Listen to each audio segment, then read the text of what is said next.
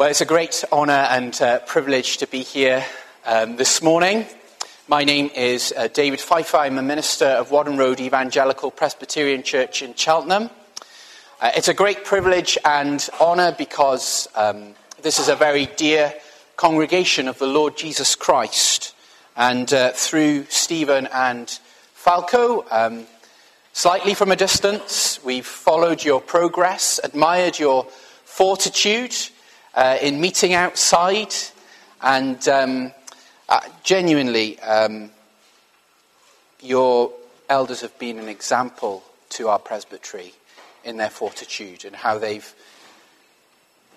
moved forward undeterred in the task that God has given them.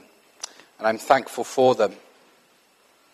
And I'm thankful for you and your concern for God's glory in continuing in that way without a building because you care for His honour and worship and prioritise that. So it's an honour for that reason, but also because I know Johnny and um, known him for well over 10 years now. Ali, his wife, and Bethan lived in the same house in Ross Street in Cambridge, and we've, we've lived parallel lives, basically. Um, we both married Ross Street girls.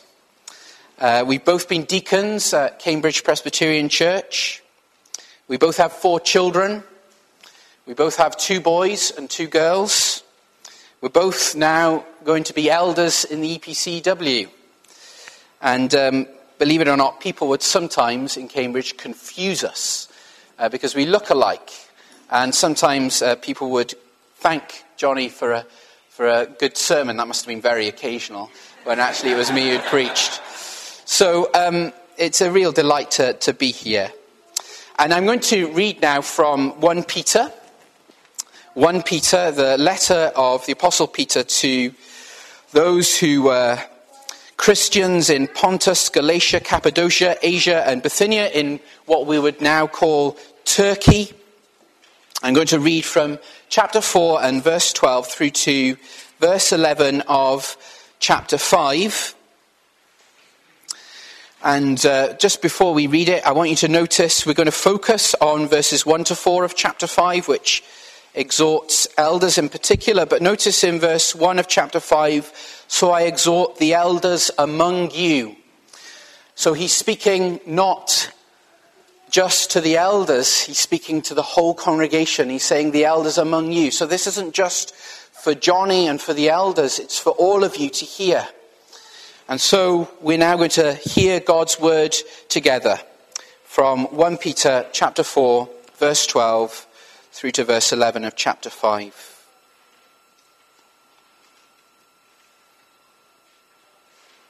Beloved, do not be surprised at the fiery trial when it comes upon you to test you, as though something strange were happening to you. But rejoice insofar as you share Christ's sufferings, that you also may rejoice and be glad when his glory is revealed. If you are insulted for the name of Christ, you are blessed because the Spirit of glory and of God rests upon you. But let none of you suffer as a murderer or a thief or an evildoer or as a meddler. Yet if anyone suffers as a Christian, let him not be ashamed but let him glorify God in that name. For it is time for judgment to begin at the household of God. And if it begins with us, what will be the outcome of those who do not obey the gospel of God? And if the righteous is scarcely saved, what will become of the ungodly and sinner? Therefore, let those who suffer according to God's will entrust their souls to a faithful Creator while doing good. So, I exhort the elders among you, as a fellow elder and a witness of the sufferings of Christ, as well as a partaker in the glory that is going to be revealed. Shepherd the flock of God that is among you, exercising oversight, not under compulsion, but willingly, as God would have you not for shameful gain, but eagerly, not domineering over those in your charge, but being examples to the flock. And when the chief shepherd appears, you will receive the unfading crown of glory. Likewise, you who are younger, be subject to the elders. Clothe yourselves, all of you, with humility towards one another. For God opposes the proud, but gives grace to the humble. Humble yourselves, therefore, under the mighty hand of God, so that at the proper time he may exalt you, casting all your anxieties on him because he cares for you. Be sober minded, be watchful. Your adversary, the devil, prowls around like a roaring lion seeking someone to devour. Resist him, firm in your faith knowing that the same kinds of suffering are being experienced by your brotherhood throughout the world. And after you have suffered for a little while, the God of all grace, who has called you to his eternal glory in Christ, will himself restore, confirm, strengthen, and establish you.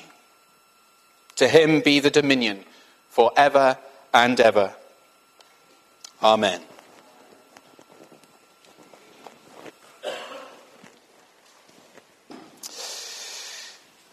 Peter is writing to Christians who are suffering. Some of them are being slandered, spoken falsely against, sometimes even in court. Some of them are being treated unfairly by their employers, by their bosses at work, some of them even beaten. They're looked on as strange as odd because they don't join in with the pagan lifestyle of the world around them. And Peter describes it, doesn't he, in verse 12 of chapter 4 as a fiery trial. A fiery trial. And later, he speaks about Satan, the adversary, as a lion who is prowling around, who is roaring. And he connects that roaring and that prowling in verse 9 of chapter 5 to their suffering. Resist him, firm in your faith, knowing that the same kinds of suffering are being experienced by your brotherhood throughout the world. It's happening to Christians everywhere. It's not just unique to these Christians because Christians are strangers in a strange land. Peter addresses them as exiles, as sojourners. And yet, under this intense pressure, they are called to live exemplary lives. Be holy as I am holy. Do not return evil for evil, but bless. They're called to submit to those in authority, even those who are unfair and unjust. In short, they're called to follow in Christ's footsteps. It is the highest calling. As a Christian here this morning, you have a high calling. You have the highest calling. How are they going to do this? How are they going to exercise this piety under pressure? Only by being armed with the truth of the gospel. It's only if you believe in the gospel of Jesus Christ that you can live like this. It's only as you remember that you have been loved with an everlasting love from eternity, chosen before the foundation of the world, that you can live a life like this. Only as you know that you've been called as a holy nation to radiate the glory of God in the world, that you can live like this that you've been bought with the precious blood of Jesus, that you've been washed and cleansed, that you have been born again by the Spirit through the Word, That this suffering that you're facing is, is purifying you and is indeed a badge of honor that you belong to Jesus. And it's only knowing that one day Jesus Christ is coming back, is coming back in glory, and that you will receive an inheritance which is imperishable, incorruptible, and does not fade away. It's then in light and in the strength of that truth that you can live exemplary lives in a hostile world. And Peter, through this letter, what he's been doing is he has been shepherding these flocks. That's what he's been doing. He's been feeding them the truth of God as an apostle, but also as he describes in verse 1 of chapter 5, as a fellow elder. He has been eldering these people. He's been shepherding these people. And now he says, as a fellow elder, putting his arms round these other elders, he's saying, You need to shepherd. You need to follow. As I have followed Christ, you need to follow me, and we need to follow Christ together as we shepherd this flock that is among you. Elders play a central role in shepherding God's flock in the face of the roaring lion. Now, eldership is not a novel thing. It's not something that just comes up in the New Testament. It has ancient roots. Elders were leaders of God's people in the Old Testament from the time that they developed into a nation. When Moses goes to the people after the burning bush, where does he go? He goes to the elders of the people. They were involved in teaching the people. The burden of the teaching was on the priests and the Levites, but the elders had a role to play. They ruled over the people when, um, in the book of Ruth, uh, Boaz wants to deal with the matter of Naomi's land. He calls elders together. They rule and they judge and they make decisions. Eldership is God's way of leading his people in the paths of righteousness for his name's sake. So, what we're doing today is very, very significant, very, very important. And it's wonderful because the Lord Jesus Christ is shepherding you, He's guiding you, He's leading you. And so I want us to think about this theme of eldership from verses 1 to 4 of 1 Peter 5. And I want to think about it under three headings. I want us to think about the role of the elder. Second, to think about the heart of the elder. What is the elder to be like? And third, to think about the reward of the elder. So let's think about these things. First of all, the role of the elder. And the picture we have here, isn't it? It is a common one. It's a beautiful one. It's of, of shepherd and sheep, or, or more precisely, a chief shepherd, an under shepherd, or under shepherds, and sheep. Johnny is being ordained today as an under shepherd of God's people. Now, I'm from Wales, so this is easier for me than maybe most of you. But think about sheep and shepherds for a moment. Shepherds need to do all kinds of things for sheep, don't they? They need to lead the sheep to the right place. They need to gather the sheep. They need to shear the sheep. They need to feed the sheep. They need to protect the sheep. They need to rescue wandering sheep. And as we think about this role of being an under shepherd, I want to note four elements to this role. And it's important that you know this, both for Johnny and for the rest of the congregation. First of all, it involves leading. Leading. Shepherd the flock of God, he says in verse 2, that is among you. Sheep need to be led. We all need to be led. We can't lead ourselves. We'll all go our own way. We need to be led. Now, this would be especially the case for, for sheep in hotter climates. If you're in Wales, there is green grass everywhere. It's the most beautiful land in the world, of course. And because it's always raining, uh, it's just full of green grass. But if you're in a hot climate, then that's more scarce, and you need to take the sheep to places where they can feed. Johnny, you are called, along with Stephen and Falco, to go ahead of the sheep and to lead the sheep, to take initiative, to be active and not passive, to think what is best for this people. How can I lead them into rich pastures and beside still waters? To respond to need as the apostles did in Acts chapter 6 when there was a need with, with the Greek widows. They did something about it. You're called to lead. Second, you're called to feed.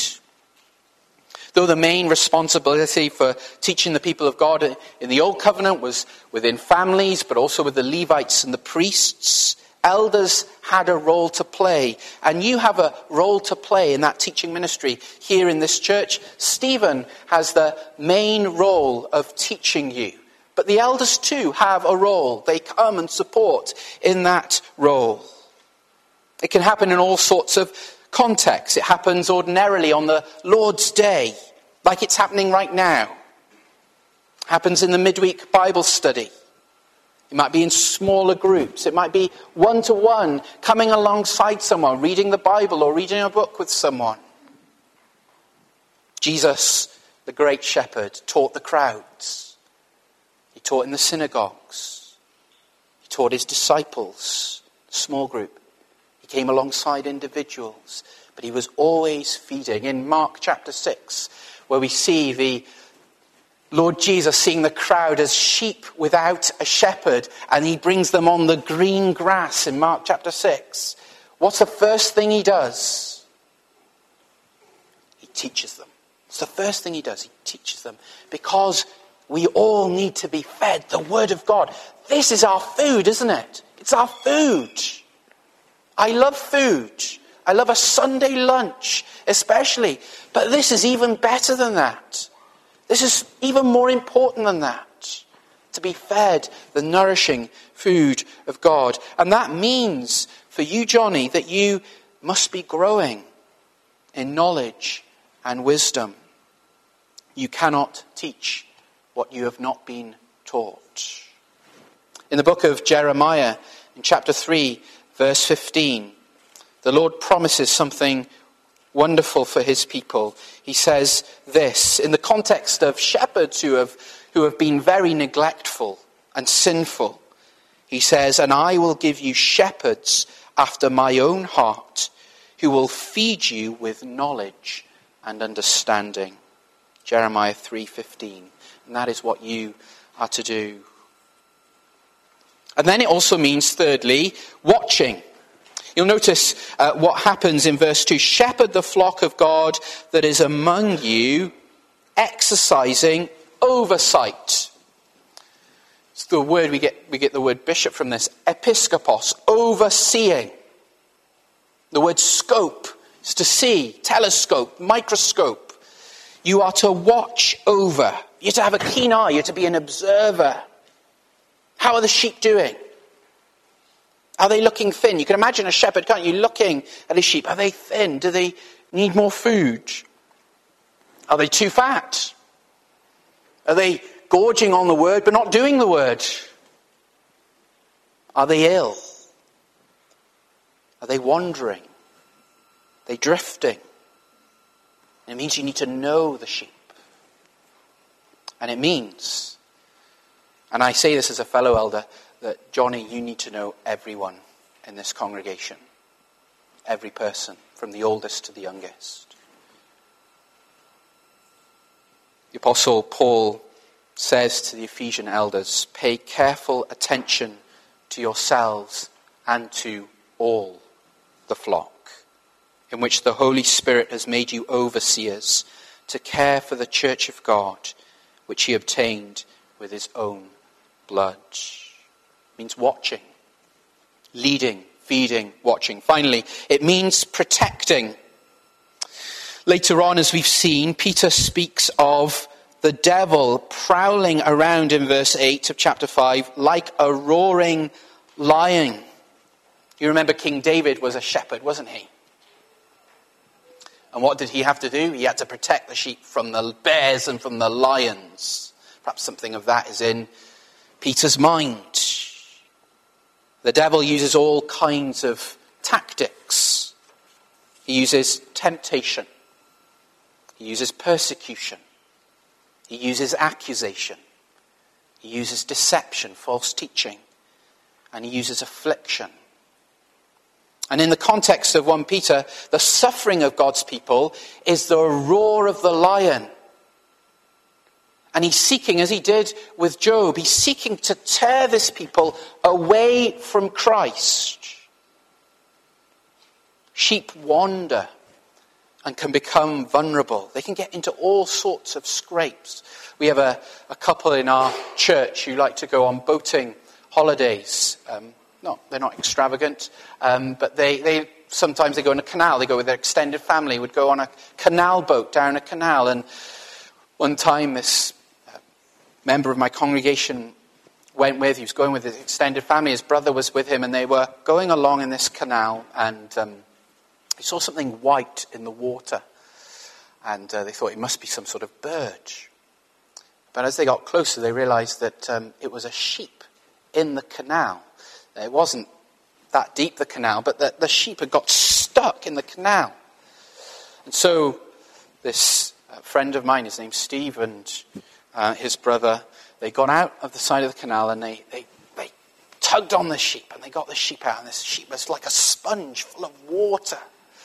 And uh, they saw that the, behind the hedge by them, there was, um, there was a field full of sheep, and the sheep must have just wandered and got in the canal. And they picked up the sheep, one, two, three, and tossed it over the hedge. And the sheep fell on the ground, and then off he went.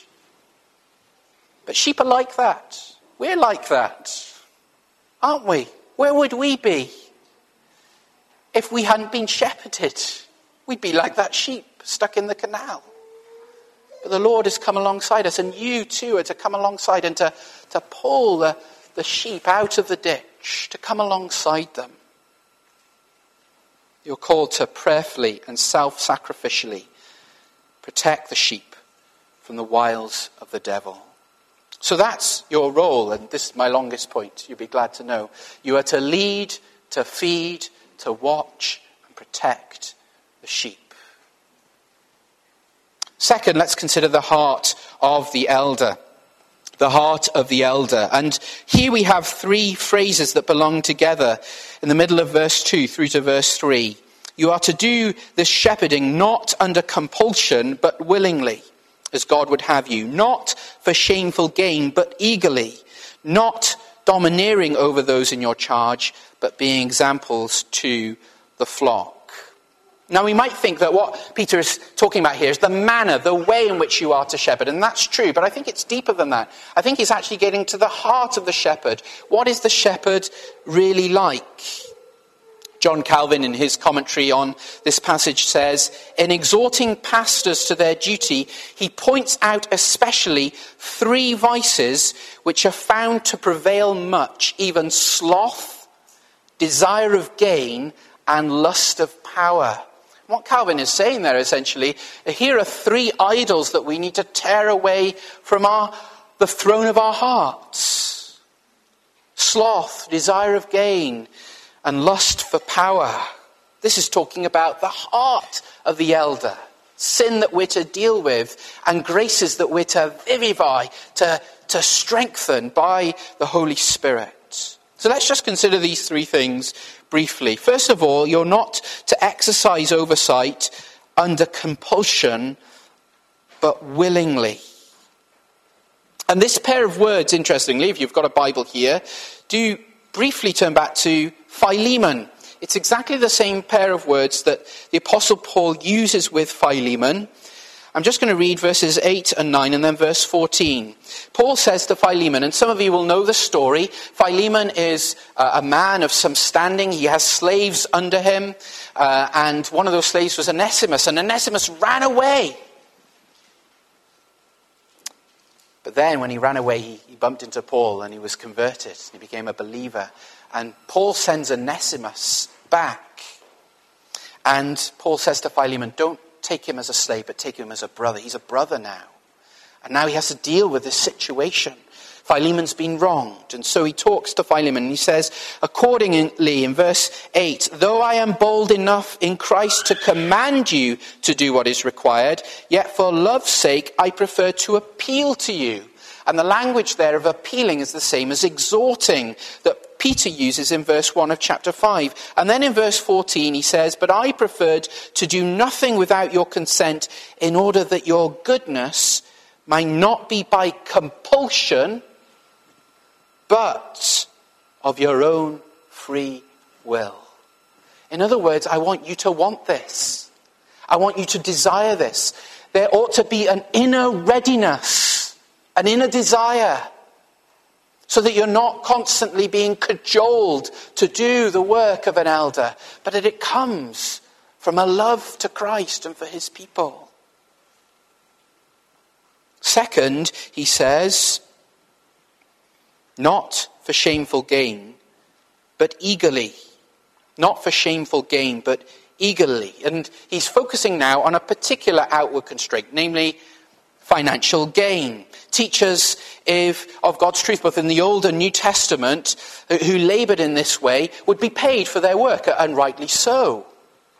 It's a biblical principle that, that ministers of the gospel should be paid for their work. But some would take advantage of this and they would teach the people what they wanted to hear and make more money out of it. And we even see that today, don't we? You tell the people what they want to hear and you, you get the money. he's saying that you're not to be like this. Now, Johnny won't be paid for being an elder. Falco is not paid for being an elder. Paul is not paid for being an elder. Chris is not paid for being an elder. I honor them. They voluntarily give their lives to this work. So, how does this apply to Johnny?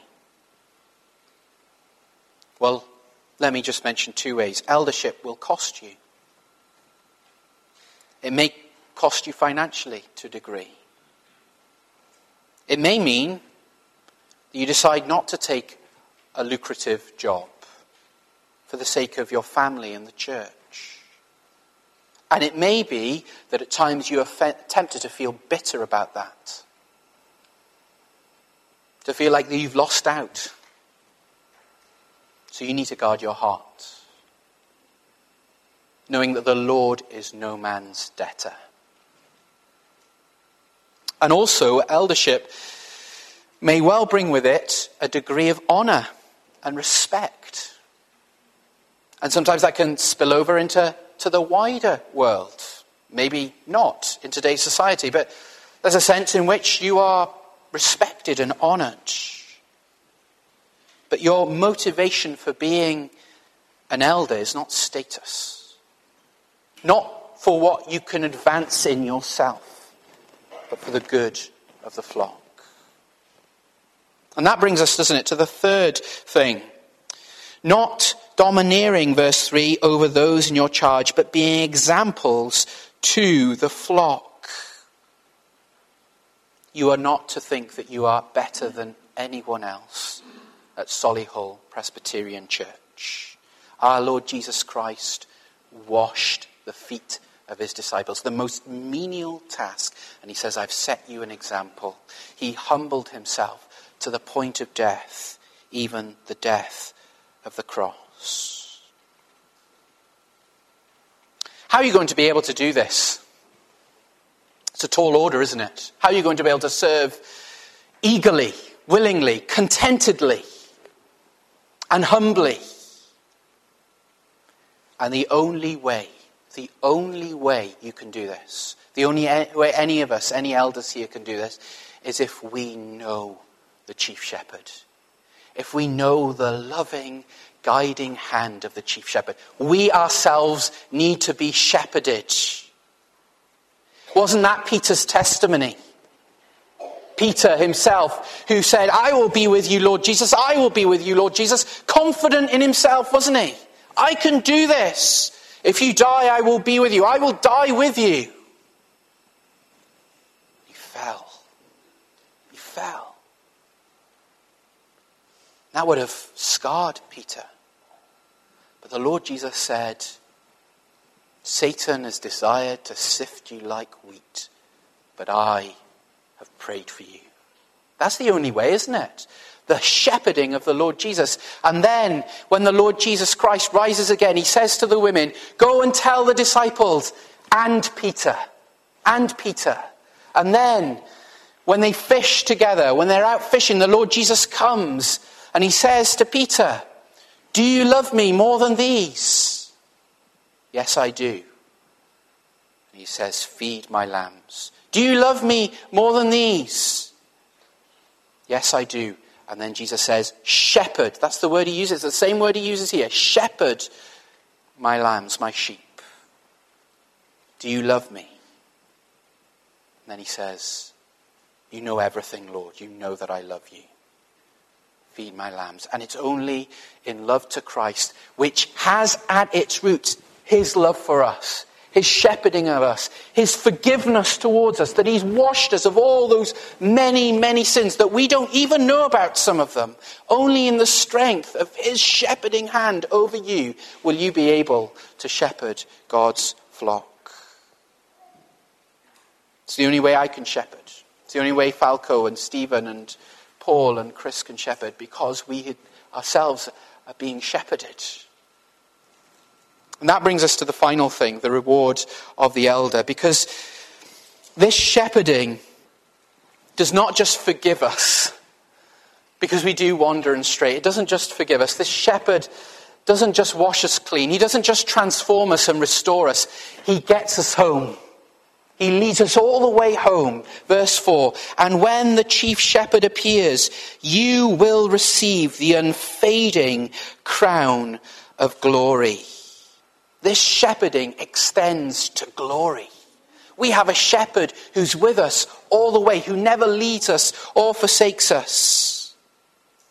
And one day he will return. And when the chief shepherd appears, it's a dominant theme in 1 Peter. The glory that's to come, the glory that's to come, the glory that's to come. This suffering is just a tiny, it's a feather compared to the elephant of God's glory that's to come. It far outweighs it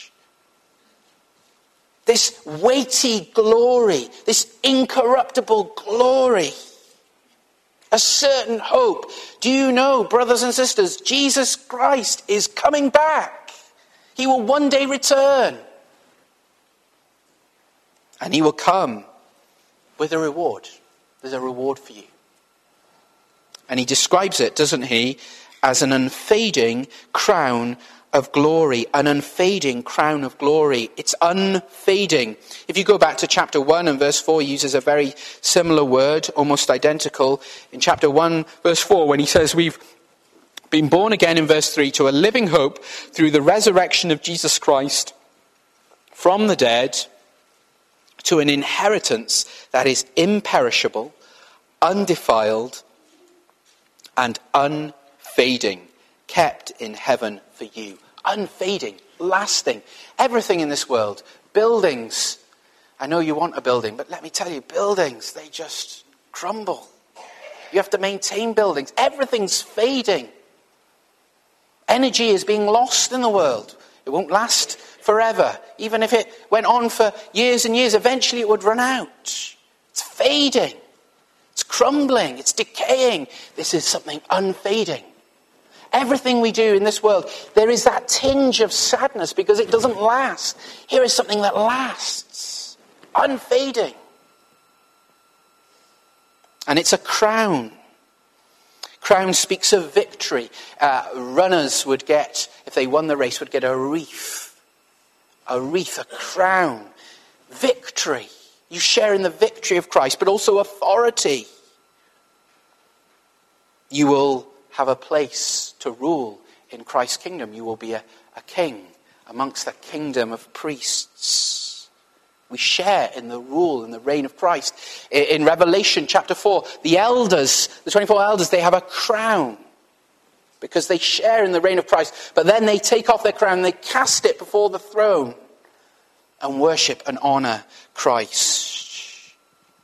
And then we're told it's a crown of glory. Maybe a crown which is glory, or maybe a glorious crown. But as we've seen, this theme of glory that's to come is, is vital to what Peter is saying in verse 1. He says, So I exhort the elders among you as a fellow elder and a witness of the sufferings of Christ. A witness there, maybe someone who has seen the sufferings of Christ, but someone who also testifies to the sufferings of Christ, as well as a partaker in the glory that is going to be revealed. In verse 10, he talks about the eternal glory in Christ. Christ will come in glory. The glory of Jesus. We'll see him not as a, a baby in a manger, but we will see him as a glorious king. And he'll come with his glory with the angels in heaven. And heaven and earth will be joined, and there'll be a new heavens and a new earth, the home of righteousness. That will be our inheritance. There'll be no temple because the Lamb will be the temple, the Lamb and the Lord. And it will be glorious, unfading. And we will share in that because the bride will share in it. It, it makes me, uh, I'm amazed. In Revelation 21, what is Revelation 21 about? It's about the Lord Jesus, but it's about Jerusalem. It's about the bride. What, what's, what's happening there? The Lord Jesus is getting his bride. He's saying, See my glory in the bride. My bride shares in my glory.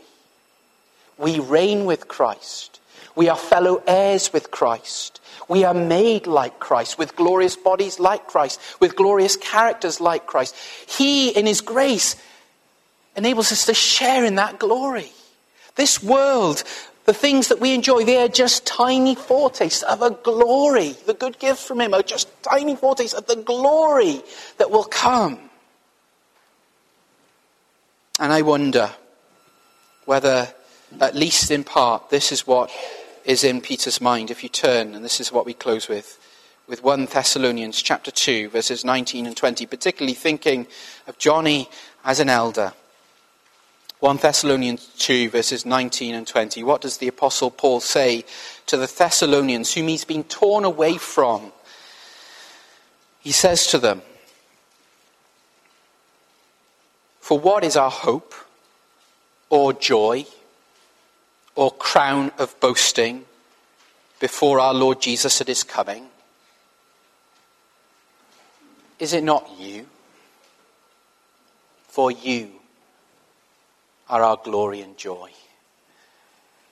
One of your great delights will be that, pray God, all of the people here will be with you in glory, and you will have helped shepherd them to share in the glory and that will be part of your glory. And you will say, I did a bit of planting and a bit of watering, but it was God who gave the increase, and all glory goes to Him. That's what we're looking forward to, together being in glory. That's your reward. So press on. Shepherd the flock among you as an overseer. Let's pray together. Gracious God and loving Heavenly Father, we thank you for these words. We thank you for the Apostle Peter. We thank you, Lord, that he was an elder who shepherded the flock here. These dear Christians spread throughout modern day Turkey. And we thank you that the Holy Spirit speaks to us today through these words. And he calls Johnny and he calls all the elders here to shepherd the flock to exercise oversight. Help us, Lord. We need your help. Oh, how we need it. But we thank you that you are ready to give, more ready to give than we are to receive. Lord, be with Johnny. Be, Lord, with his family. Be with Ali. Thank you for her. Thank you for his children, for Joel, for David, for Rachel, and for Anna. Lord, bless them richly. May they be a blessing. And Lord, we look forward to the day when we together will be in glory and we will be glorifying you for all that you have done. And we pray this in Jesus' name. Amen.